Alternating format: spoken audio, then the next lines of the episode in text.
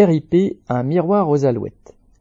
Vendredi 14 avril, le Conseil constitutionnel devait rendre un avis sur la réforme des retraites, mais également sur la demande de référendum d'initiative partagée, RIP, appuyée par 250 parlementaires, députés et sénateurs, principalement de gauche. Alors que le mouvement continue sans que cela soit au point de faire reculer le gouvernement, et alors que les sondages ont montré une écrasante majorité de la population hostile à la réforme des retraites, les dirigeants de la gauche font miroiter l'illusion d'une victoire par un référendum sur la réforme des retraites. Un tel vote ne reflèterait-il pas l'opposition écrasante de la population à cette attaque? Le gouvernement ne serait-il pas obligé d'en tenir compte?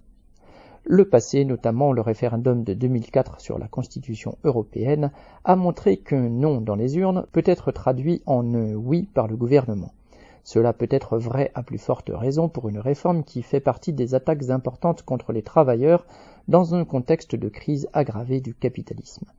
Durant la crise financière qui frappait la Grèce en 2015, le gouvernement de gauche de Tsipras avait soumis son plan d'austérité à un référendum, Malgré plus de 61% de non, il avait appliqué le projet exigé par l'Union européenne, le FMI et les marchés financiers, baisser les salaires publics, les pré-retraites et les dépenses de services publics.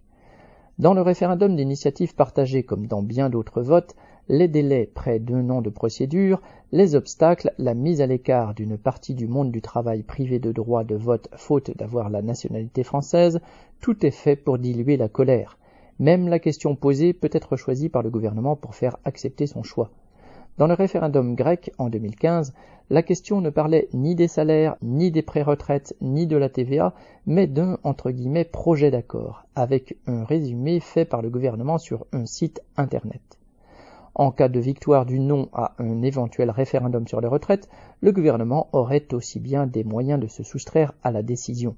Sa politique et les choix du grand patronat derrière lui reflètent les intérêts de la grande bourgeoisie et peuvent être conditionnés par le rapport de force avec le monde du travail. C'est bien pourquoi la grève et les mobilisations, l'organisation des travailleurs pour faire entendre leurs intérêts comptent bien plus que n'importe quel référendum.